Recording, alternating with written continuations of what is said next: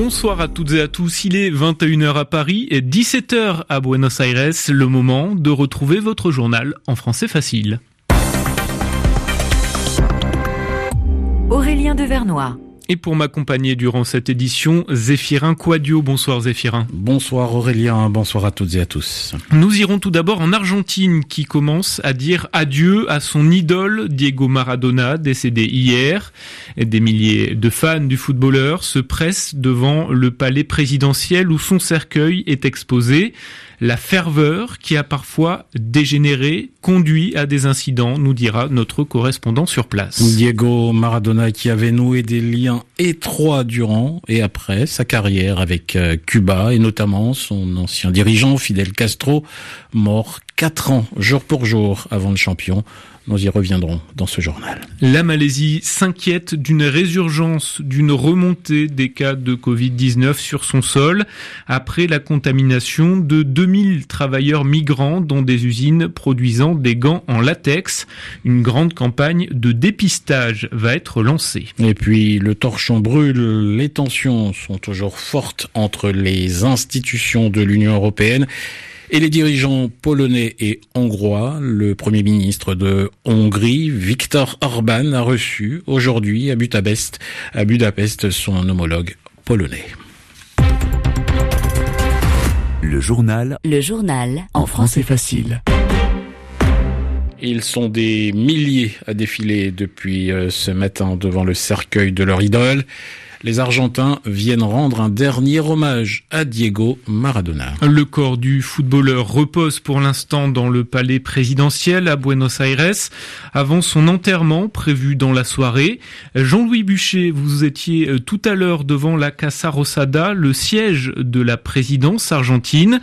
Et des incidents ont éclaté entre la police et des fans s'inquiétant de ne pas pouvoir dire adieu au Pipé des Euros.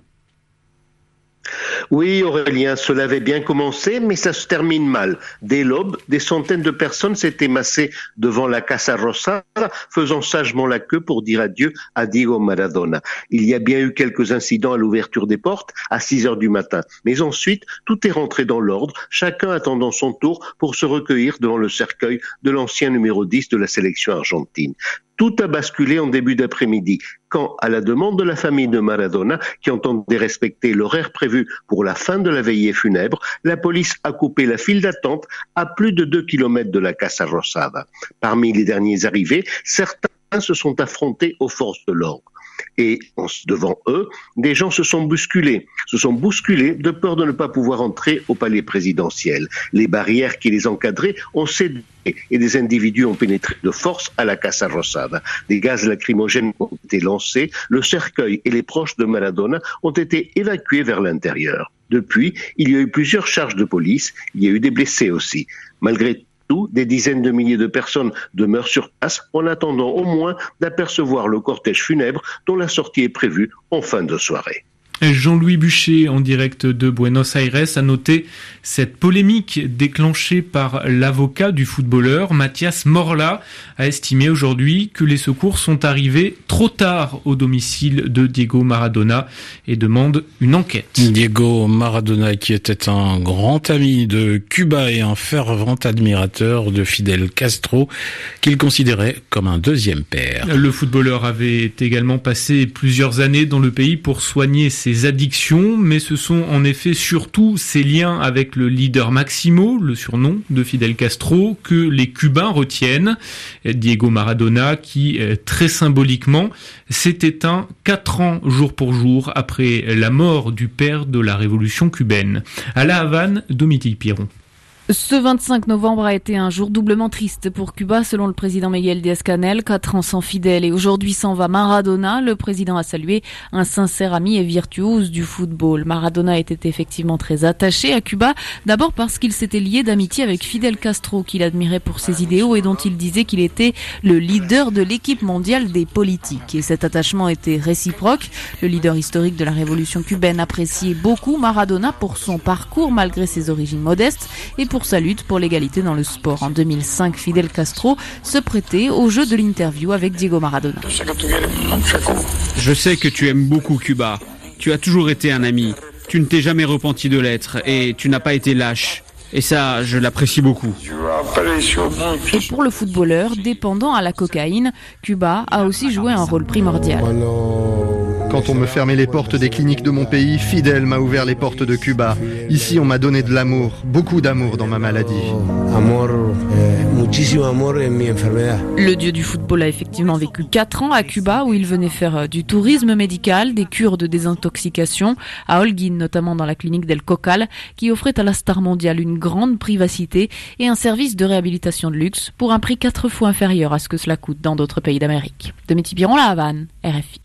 Coup de froid pour l'un des vaccins annoncés contre le Covid-19, Aurélien. Le laboratoire britannique AstraZeneca a reconnu qu'il allait devoir mener une étude supplémentaire euh, quelques jours seulement après avoir annoncé que son vaccin avait une efficacité comprise entre 70 et 90% Une partie des tests euh, a en effet été menée avec seulement une demi-dose du vaccin jetant le trouble sur les résultats. Et pendant ce temps-là, la deuxième vague se poursuit un peu partout sur la planète, avec notamment une certaine inquiétude en Malaisie. En début de semaine, plus de 2000 employés des 27 usines de Top Glove, le premier euh, fabricant de gants en latex au monde, ont été testés positifs au coronavirus. Ces salariés sont pour la plupart des travailleurs migrants et le gouvernement a donc décidé de tester l'ensemble de cette catégorie de population, soit 1,7 million de personnes, une tâche colossale qui s'annonce difficile. Les explications de Gabriel Maréchaux à Kuala Lumpur. Ils viennent du Bangladesh, d'Indonésie, des Philippines ou de Birmanie. Ils occupent ce que les Malaisiens appellent des emplois au 3D pour dirty, dangerous, difficult, soit en français dangereux, difficile et sale. Ils sont, en plus de cela, particulièrement vulnérables face au coronavirus dans les dortoirs où ils vivent souvent près des usines ou des plantations d'huile de palme. Et pour tâcher d'endiguer la récente propagation du virus dans ces communautés, le gouvernement malaisien a annoncé qu'il obligerait 1,7 million de travailleurs migrants à se faire tester et qu'il punirait les employeurs ne proposant pas de conditions de vie décentes à hauteur de 10 300 euros par ouvrier dormant dans une grande promiscuité. Ces mesures sont radicales, mais elles seront sans doute difficiles à appliquer, car près d'un tiers des travailleurs migrants seraient sans papier et craignent aujourd'hui les autorités après l'expulsion de plus d'un millier d'entre eux cet été. Un reportage de Reuters à Bornéo rapportait ainsi ce lundi comment certains d'entre eux se cachent sous les fondations de leur maison ou dans la jungle lorsqu'ils entendent le son d'une ambulance. Gabriel Maréchaux, Kuala pour RFI. Au Burkina Faso, la commission électorale a dévoilé ce jeudi les résultats provisoires globaux de l'élection présidentielle. Et le président sortant, Roch-Marc Christian Caboret, obtient 57,87% des suffrages, lui permettant d'être réélu. Son plus proche poursuivant, Eddie Komboigo, recueille quant à lui 15,84% des votes. L'opposition a déclaré prendre acte de ces résultats, mais se réserve le droit de faire des recours. En Europe, le Premier ministre polonais Mateusz Morawiecki était en visite aujourd'hui à Budapest, en Hongrie. Il a été accueilli par son homologue Viktor Orban. Les deux chefs de gouvernement continuent à faire front commun face à Bruxelles, qui veut conditionner le versement des fonds européens au respect de l'état de droit. La correspondance de Florence Labruyère. Le veto est un droit permis par les traités européens. Viktor Orban et son homologue polonais campent sur leur position. Pas question de lier les aides européennes à l'état de droit, a rappelé Viktor Orban. Cette proposition qui est actuellement sur la table de lier la gestion de la crise et de l'économie à des questions juridiques est inacceptable pour la Hongrie. Pour montrer leur unité, Viktor Orban et Mateusz Morawiecki ont signé une lettre commune. Avec mon homologue polonais, nous avons signé un accord. La Hongrie n'acceptera aucune proposition qui serait inadmissible pour la Pologne. Et pour sortir de l'impasse, Viktor Orban a une idée. Quelle est la solution? Notre point de vue est clair. On ne peut pas parler en même temps de l'état de droit et résoudre la crise économique. Les deux alliés proposent de s'attaquer au problème en deux temps. D'abord, adopter le plan de relance et ensuite laisser le Conseil européen trancher sur la question de l'état de droit. Reste à savoir si cette idée convaincra les autres Européens. Florence Labruyère, Budapest, RFI. Et c'est ainsi que se termine ce journal en français facile. Merci à vous, Zéphirin Quadio, de m'avoir accompagné. Eh bien, de rien. Et excellente soirée à l'écoute de RFI.